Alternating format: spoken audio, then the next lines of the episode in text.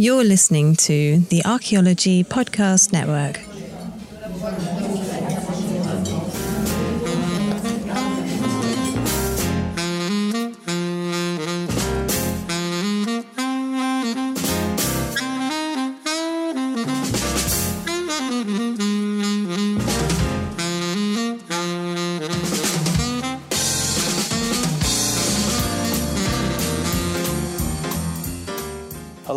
Welcome to episode 29 of the Archaeology and Ale podcast, a free monthly public archaeology talk brought to you by Archaeology in the City, the community outreach program of the University of Sheffield's Department of Archaeology. The talks take place at the Red Deer, a popular pub on Pitt Street in Sheffield, near the Archaeology Department. It is a busy place, so there might be some background noise in our recording, and be advised that strong language may be used from time to time. This month, our guest speaker is Duncan Wright from BGU, speaking to us about Lofton and the landscapes of conquest.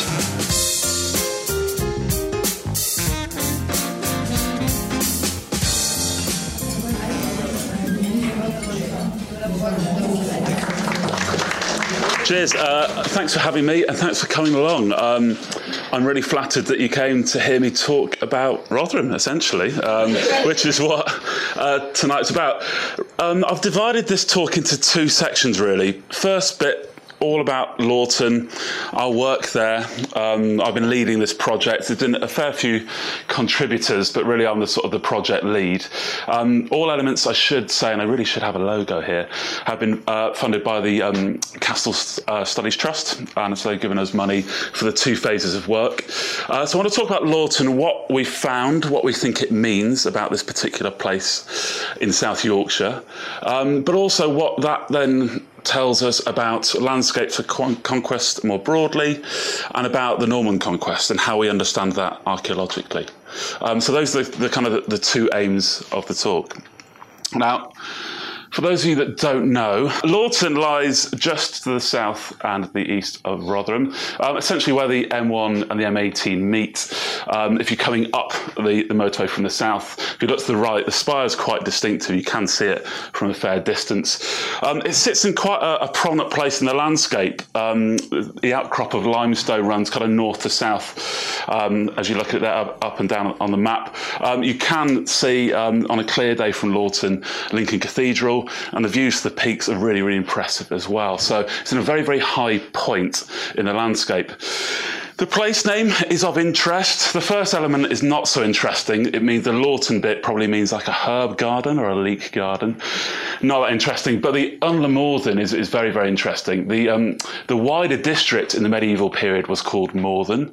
I'll talk about that in a little bit and Laughton's relationship to it. But um, it appears to be derived from the term Morthing, which is moorland, the moor bit, and then a thing being a, an assembly place. So it's talking about an assembly place in the moor.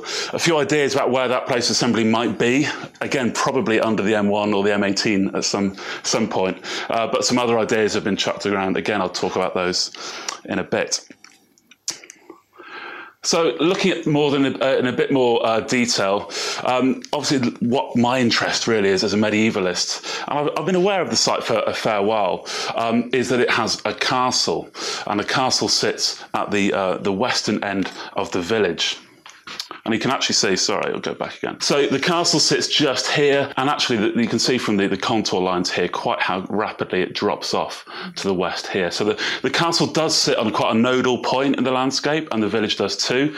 Um, but I don't want to sort of overemphasize that too much. A lot of what I'm going to say tonight is not about castles being just military. I'm more interested about why castles are placed while they are for like social reasons, for re- reasons of elite residence and continuity in elite residence. So it is an nodal point, but I don't think it's really a, a strategic choice to place the castle here necessarily. Again, that's zoomed in uh, slightly more closely there. The castle sitting at the, the west end, as I said. Um, interestingly and significantly, the church is located very, very adjacent to the castle. Now, a lot of times in castle studies, when you get a church located this closely, sometimes churches start off as almost like castle chapels and then develop into parish churches.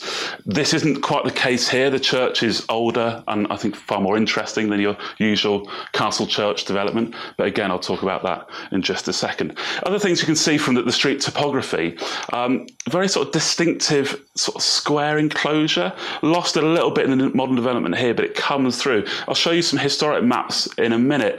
Um, that sort of uh, go into that a bit more detail. But the interesting thing here is that we seem to have a castle, a church, and also a planned settlement. Now, as archaeologists, dating all that is very difficult, um, especially in South Yorkshire, where a lot of the, the early medieval period, so from about 400 to about 1100, uh, it's a ceramics. We don't have any any pottery to deal with, uh, so dating the phases is quite difficult. But we do have an interesting settlement plan as well. That's what it looks like. It doesn't. That's Warwick Castle. That's that's what a, you know. That's what a castle looks like. And this is when I say I'm interested in castle studies. People go, "Oh yeah, I went to like Windsor," and I'm like, "I'm not interested in that." Um, it's really sad. Um, I'm more interested in castles that look a bit rubbish, actually. Uh, what you might call sort of unimpressive, but I actually think it's a shame it's been chopped off the end there. But this is an earthwork castle. There's no indication of any stone-built um, construction here at Laughton. Um, purely seems to be timber and turf, um, and this seems to be a very, very early castle. So generally, um, we do get stone castles from an early period. The White Tower, Tower of London, is a famous one, uh, and York seems to have one as well. But generally, um, this type of early castle, 11th century castle, we don't generally get a lot of um, a lot of stonework. But it's a, it's a beautiful spot. I would recommend you visit. Uh, but you can see that the castle type here, this is a large motte. It sits at about eight or nine metres. And then we have what we call a bailey. So that's a, an earthwork enclosure. Now at the time, it probably would have been um, enhanced with a palisade, a wooden palisade around it. Uh, and there seems to be a gap in the enclosure on the church side there as well. Uh, from the top of the motte, as I said, views to Lincoln, um, but also to the peaks as well. It's a really lovely spot. And it is one, you know, very fortunate family's back garden as well. So they were very, very generous. And I should make a point of thanking uh, Mark Ferris and his family, who not only let us into his garden, but but let us, you know, mess it up and dig it up. And I didn't think he didn't quite understand quite how long 20 meters was when we said we want to put a 20 meter trench. You know, maybe you got feet and meters mixed up. Um, so the previous work at Laughton uh, pretty un, well, unimpressive, but, but not a huge amount of it. Um, an amazing named chap called Chalkley Gould uh, in 1904 was the first person to cite um, a dooms, Domesday reference uh, in relation to Laughton. Before that, um, the earthworks had been recognised and they'd just been called uh, British or prehistoric. They were thought to, to relate some some sort of dim, uh, distant past. Uh, they weren't seen as medieval in nature. But Chalkley Gould was the first to say, actually, there's a, there's a Domesday Book reference which is really really interesting. Um, in, in, relation to Laughton. And so the Domesday Book was written in, in 1086.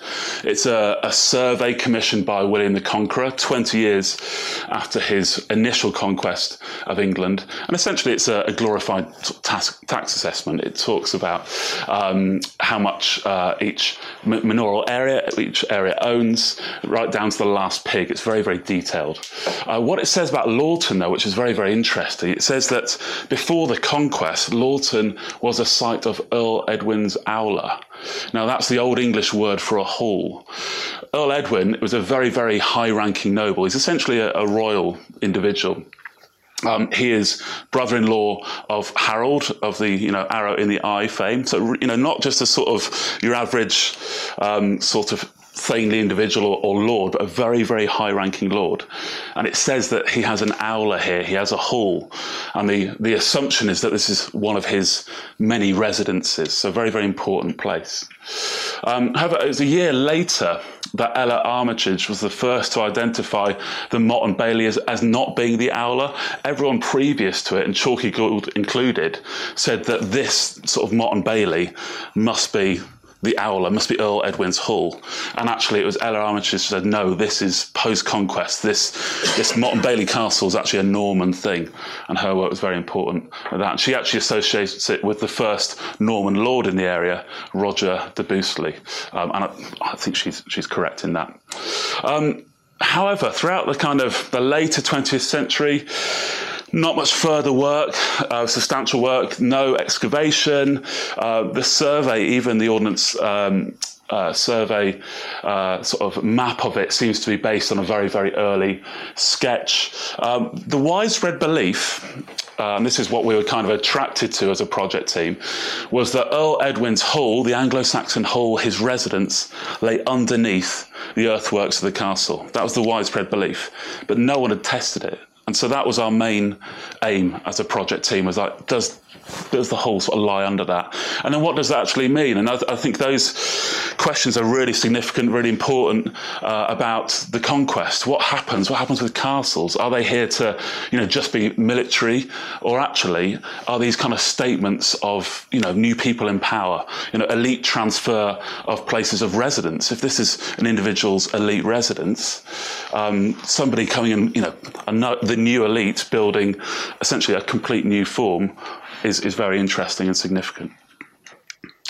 So as you can see, I mean, I don't want to sort of knock my old boss, but this is Chalkley Gould's sketch from 1904, and Ollie Creighton's in a century later. It's pretty much the same. So a kind of a, a, a lack of more substantive work been done at Alton, despite people like Ollie saying this is really interesting. No one had really tested that thesis that the, the hole lay underneath the castle. There has been um, excavation undertaken in the village itself, and the results were, were, were pretty um, interesting too. So this area of Rectory Farm, so the high streets there, the castle to the left here. Um, quite a large area uh, in advance of development, excavated in, I think, 2005 to, to 6 it was. This is the kind of the complete plot. You've got some um, later material, especially late medieval kilns, which very impressive. But for our purposes, which is quite interesting, they did identify a late Saxon kiln. It looks a bit like this, but, you know, an impressive to, to you know, to many people, but actually it came with lots and lots of ceramics as well. So a very rare instance of South Yorkshire having pre-conquest ceramics. So it seems to be a centre of industry, perhaps serving a wider area. But again, I'll mention that a bit later on. So we were particularly excited by those results because it suggested that if we did excavate, we might actually have dating material. We might actually have um, some ceramics that we could date to the pre-conquest period. Just to mention All Saints Church and a little bit of work that's been done there as well. Um, it's really worth visiting and going around. It's a lovely spot, as I said, and the church itself is is great. And it's often open, which is not always the case anymore. Um, really prominently for, for our interest, for our purposes, is there is uh, fabric within the church that is pre-conquest origin. This lovely doorway here, this outer one, sorry, up is it? Yeah. Um, this here, that is very typical, very, very early Romanesque, dating to the late 10th, early 11th century. Um, we've managed to phase that. We've done some funky 3D models as well. Um, we've also got this reused. This is a, a triangular headed window uh, which are very typical of 10th, 11th century architecture. It's been reused as a piscina. It now sits in the chancel of the church. Um, wonderful thing, but clearly a big substantial building was here before the reconstruction. The, the, church itself is mostly 13th century, but these fragments suggest there's a, a big uh, Anglo-Saxon building here. We're almost certain that's a church. The Anglo-Saxons didn't really build um, anything else out of stone. Even until the 11th century, secular residences, you know, Alfred the Great, um, Edward the Confessor, they were living in wooden built uh, constructions. It's the church that has the preserve of stone. Uh, we've also got in the uh, the eastern end of the chancel, this lovely uh, piece of stone here. This is a 10th century grave cover as well. So another indicator of um, something going on before the conquest at Laughton.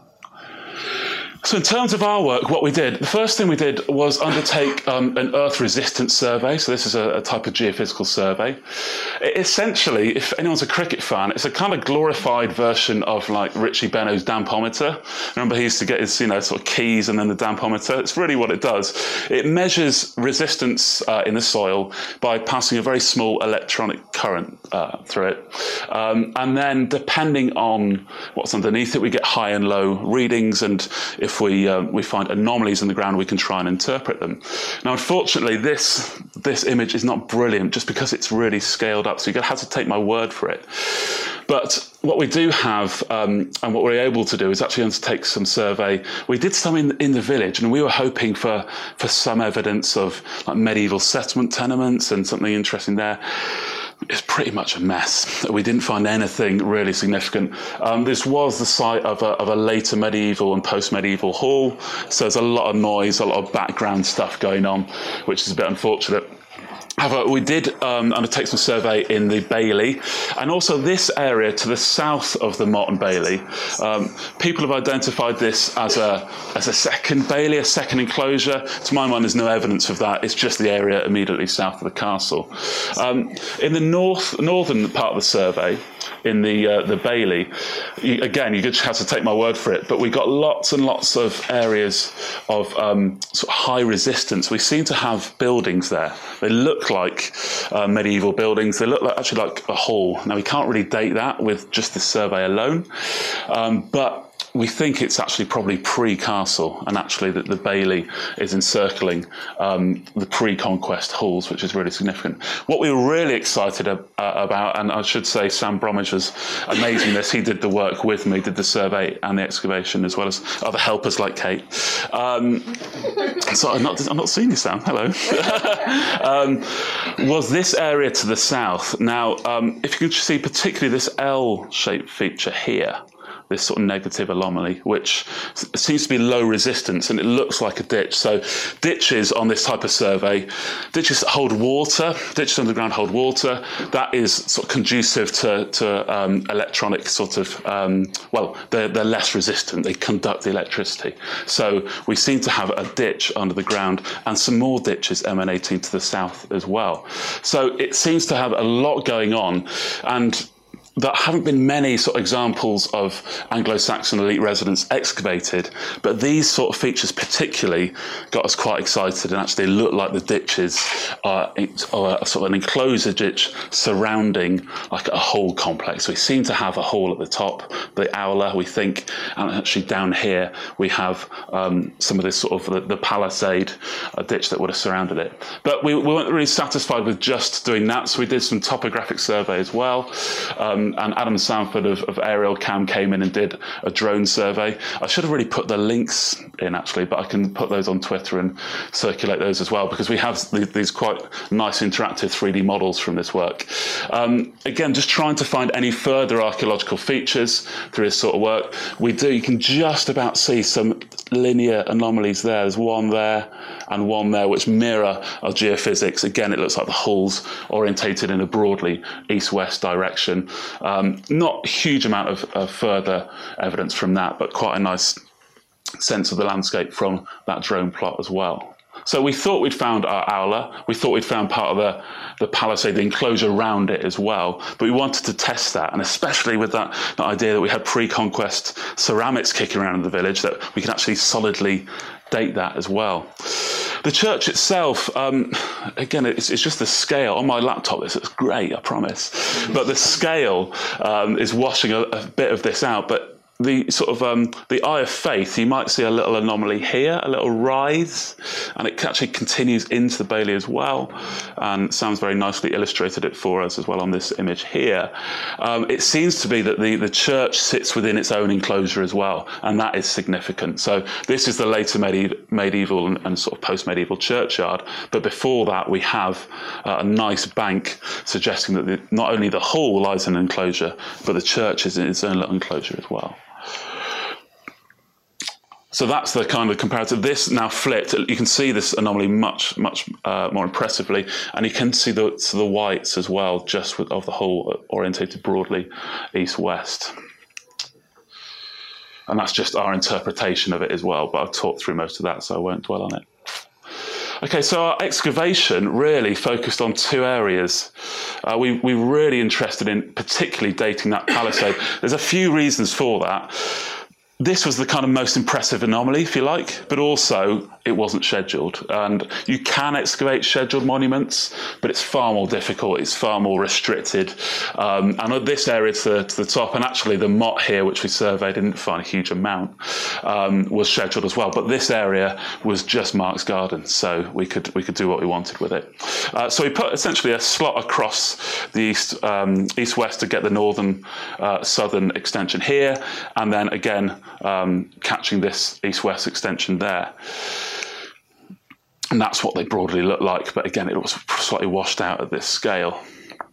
There they are in relation to the castle itself, and this area is kind of out of bounds because it's scheduled. Uh, is it going to work? It's start working. Oh, there we go.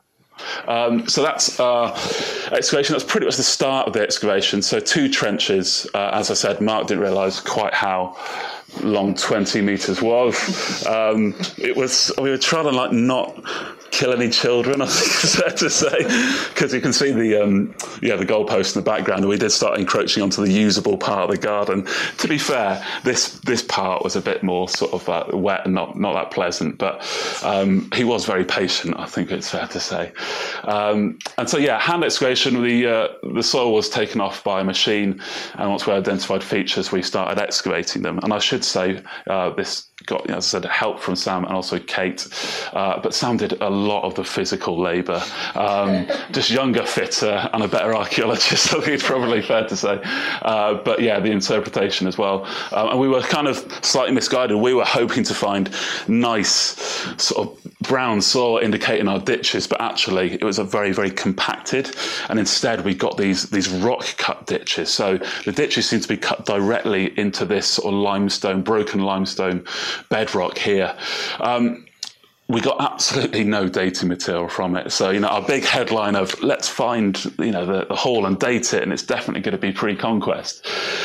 Yeah, it didn't really happen. What we did find was a remarkably consistent fill. I think that's fair, isn't it, Sam? It, um, and that is quite interesting in itself. Um, but yeah, nothing to, to firmly date it.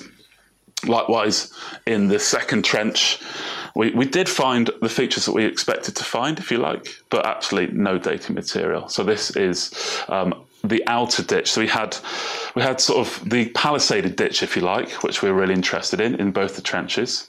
Um, but we also had the ditch, which we think relates to the the settlement enclosure as well. Uh, and that is, I think, actually trench two, which is the uh, the sort of east-west extension, if you like, had the nicer ditch profile, uh, and you can see it here quite clearly. And especially you can see the very, very narrow, shallow base. Uh, and we found what looked like the scrapes of even like the stakes being removed. So imagine a, a palisade, so a sort of a wooden fence running along here.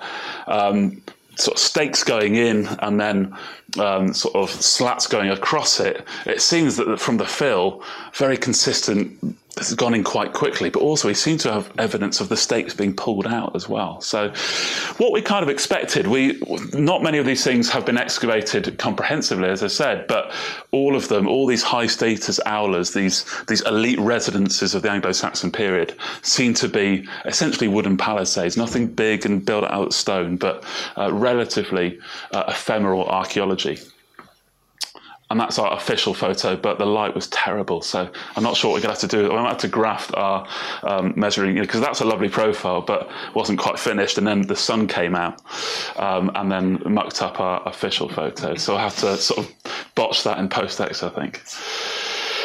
Okay, so that's you know that's what our excavation. That's what we found. We found what we think we wanted to find. It was slightly frustrating. We didn't get anything to date it, but we're relatively confident, uh, despite that, that we did identify uh, this palisade enclosure, and actually that is pre-conquest. It dates to before the castle. We did find some ceramics. We got a couple of bits of later medieval, and we got about twelve sherds of Roman stuff, which is you know you just think this whole thing is medieval, and then the Romans turn up. I don't know what that's really about. But um, all of those were residual. They don't seem to have any relation to what I'm talking about. Uh, but there seems to be a Roman presence, uh, presence in the area. Um, there is an antiquarian um, reference to a tessellated pavement being found somewhere in the village. And our evidence is the only more substantive, or certainly the only archaeological evidence that we found of, of any Roman activity. So that's to be confirmed, but it doesn't seem to have any bearing on what we're interested in. So, uh, sort of slightly uh, optimistic reconstruction, but I think bearing it on, you know, on other excavated examples, we seem to have an enclosure a bit like this. So we've got its extension, its corner here, and if I put that in, it probably extends, encompasses the halls at the top, and also we have a separate enclosure with the church, with this big important uh, pre-conquest church in its own enclosure as well, which is a very, very similar pattern to that identified at This is probably the most, the best excavated example of a, a Thaney residence that we have in the whole country. The only slight variation in our evidence is that we think the halls are broadly orientated east-west, but you can see is that there's a very, very close uh, symmetry there. We have a church and cemetery in its own enclosure, and this sort of slightly larger um, arrangement for the for the halls, the domestic dwelling area as well. So that's what we think is really going on. We're almost certain that we have Earl Edwin's Hall and the castle line over the top of it just to talk about the church as well, um, my friend Michael Shapland's been looking at the church. Um, he's very, very interested in, in Anglo-Saxon sculpture and, um, yeah, Anglo-Saxon churches primarily. Um, that wonderful doorway, uh, for a long time, people have thought that it was reset, that must have moved, and essentially it was used in sort of the 13th or the 15th century as a kind of a intellectual curiosity that they kind of picked it up, and when they were re- rebuilding the church, that they've they've reset it. Uh, Michael's now pretty confident that that's not the case, that that's actually in situ. So that, that doorway is where it always has been. Um, and there's three possible reconstructions of what the, the Anglo-Saxon church might have looked like based on that, that piece of evidence. Um, the second one down here, that would be a very, very substantial church. We don't think it's a, a, Minster church, and that's the reconstruction there. The third one, and C, this is a form that's not really recognised in Anglo Saxon building. So we're almost certain that we have um, a church that looked a bit like this a freestanding, what we call a tower nave church. Um, really, pretty much a private church for the Lord, not a, you know, not a sort of a, a parish church, not for, for public use, but essentially that Earl Edwin was having, you know, had a private church to go along with his, um, you know, his his residence. Uh, what Tower churches look like? Very, very few still standing. This is a, a lovely example at Barton upon Humber uh, in Lincolnshire. Though you have this central tower, which also acts as the kind of congregation area of your very, very small group, basically the, the Lord and his immediate um, entourage. Uh, and sometimes you have a baptistry like here. You might have a tiny little chancel as well. But really, these aren't churches as we understand them in the, in the later medieval period. They're very, very much for well, private worship, but also private display.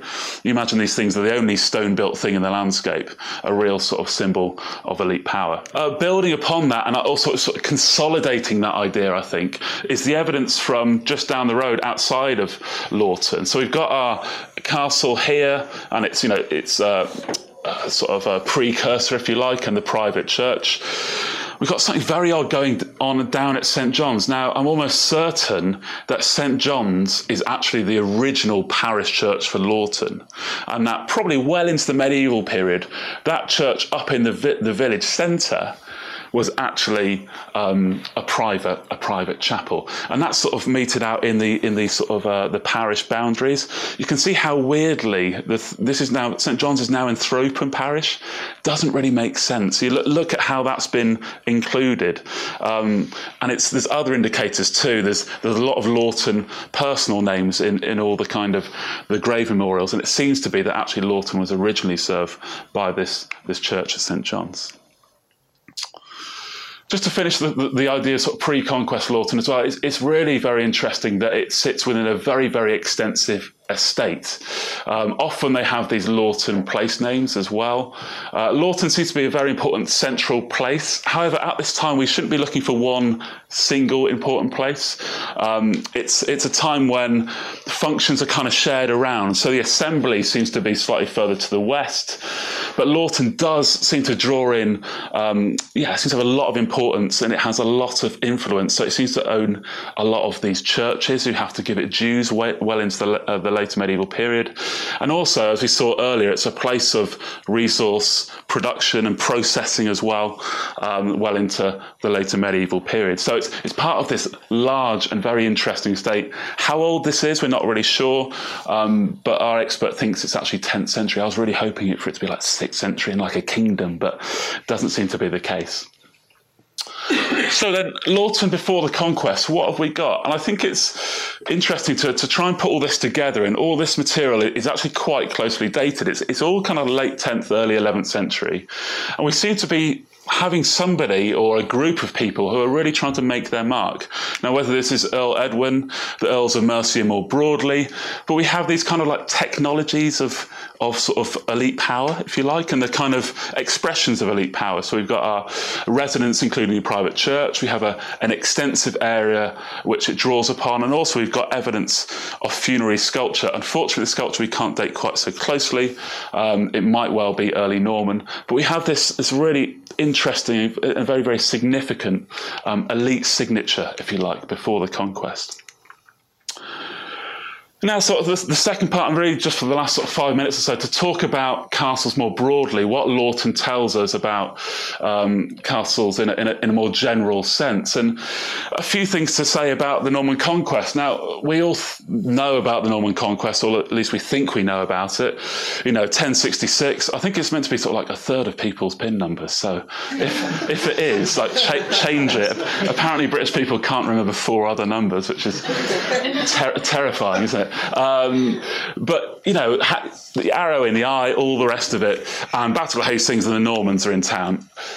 That's partly true, but actually, the conquest was a much more protracted uh, thing than that. It didn't last in, you know, it didn't sort of end in one battle. Yes, Hastings is decisive and it's important, but it's a good 20 years. The Domesday Book's not commissioned for another 20 years. And you can probably say that, I would say, is the end of the conquest, where William feels confident enough that he can conduct a, a tax survey.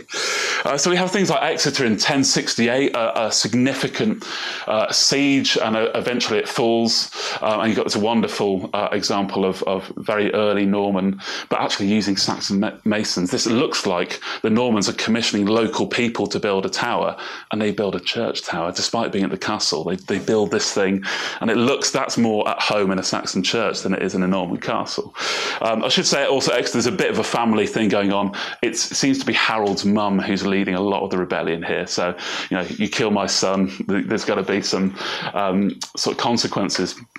But also in the north of England, we have what's known as the Harrying of the North, where there seems to be a really substantial um, yeah, conflict. The Normans, they've, they've, been accused of sort of genocide as well. There's not a huge amount of recording of what's actually happening, but for, for several years, perhaps even the, the two full decades, there is a lot of um, yeah destruction, uh, a sort of a, a burn earth policy, really trying to stop all the rebellions from the Normans as well. I think actually the Dooms, the um, Bayeux Tapestry, sorry, that's one of the first depictions of, of refugees um, in, in uh, medieval Europe. So it's a protracted process. It doesn't happen overnight. As different parts of the country come under influence. Yes, the conquerors crowned on Christmas Day 1066, but really it's a much, much longer process than that and Laughton at the conquest, I think this is, you know, the harrying of the north. It's in that context in which I see the castle being built. That idea of the the infilling of those ditches being very, very rapid. The fact we've got no ceramics from it does suggest we've not got sort of a, a long-lived place as well. And actually, Laughton, really, the, the castle, its raison d'etre is kind of met by its very construction. Um, I'll talk about the kind of wider landscape in a minute, but this is about elite power transfer. The fact we've got no real evidence of medieval settlement, you know, if this is a castle that's used into the 13th or the 15th century, we'd expect loads of stuff, animal bone, medieval pot, all that stuff. But actually, I think the very purpose of the castle at Laughton is just being built. It's sort of a seal, it's a very symbolic um, thing of you know new power in town. And actually probably wasn't even used once it was constructed. It just said here's the new authority. And i think councils are often doing that across the country and that's sort of um, substantiated slightly by the fact that after the conquest, Laughton's incorporated into something called the Honour of Blyth Tickhill, a new administrative arrangement.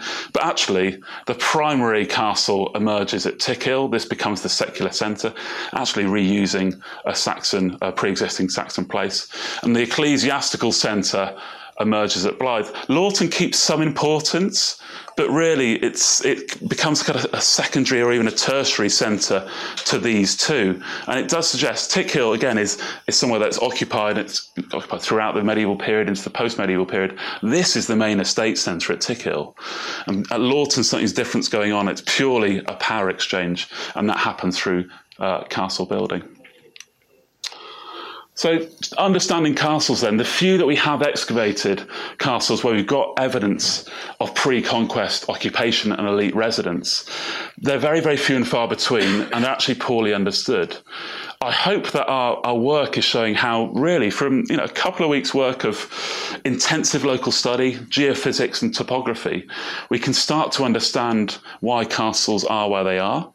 And I think actually, the more we look at these places, the more we understand they're not here for military purposes. They're here actually for transfer of power. They're here because Anglo Saxons were living here beforehand and the Anglo Saxon elite. So we should move away from these very, very few and actually piecemeal excavations we have. We actually hope to roll this, this project methodology and this sort of uh, concept uh, to other places as well. Uh, just to finish, that preoccupation with castles being military, it's rooted into, you know, I started looking at castle under attack for this, for this picture, and there was all sorts. And actually, castles, we, we, we really have this preoccupation of it being military. That's not always the case. Um, He-Man maybe, uh, but not William the Conqueror. Uh, if you were interested in what I've got to say, this comes out next week. It's a very short piece um, in current archaeology, which kind of summarises the main points of our work at Laughton and, and where we want to take it forward. But that's all I've got to say, and I'll take any questions. Thanks.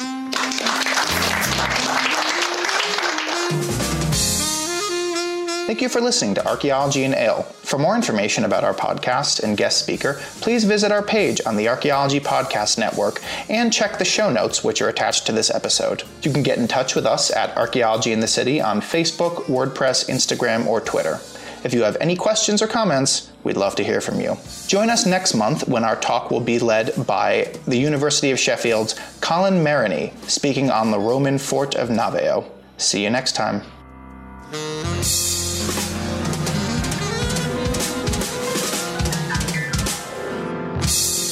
This show is produced by the Archaeology Podcast Network, Chris Webster and Tristan Boyle in Reno, Nevada at the Reno Collective. This has been a presentation of the Archaeology Podcast Network. Visit us on the web for show notes and other podcasts at www.archpodnet.com. Contact us at chris at archaeologypodcastnetwork.com.